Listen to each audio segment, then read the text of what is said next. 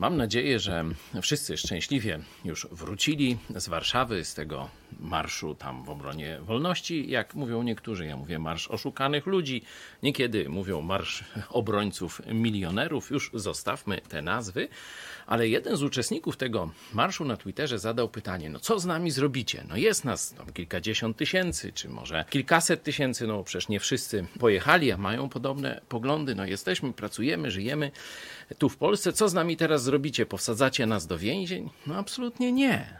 To wam chodziło, mówię, nie wam, ludziom, ale waszym przywódcom chodziło, żeby takich jak ja wsadzić do więzienia. Przecież miałem proces, wyrok, zapisu właśnie, za słowa, za krytykę władzy i kościoła.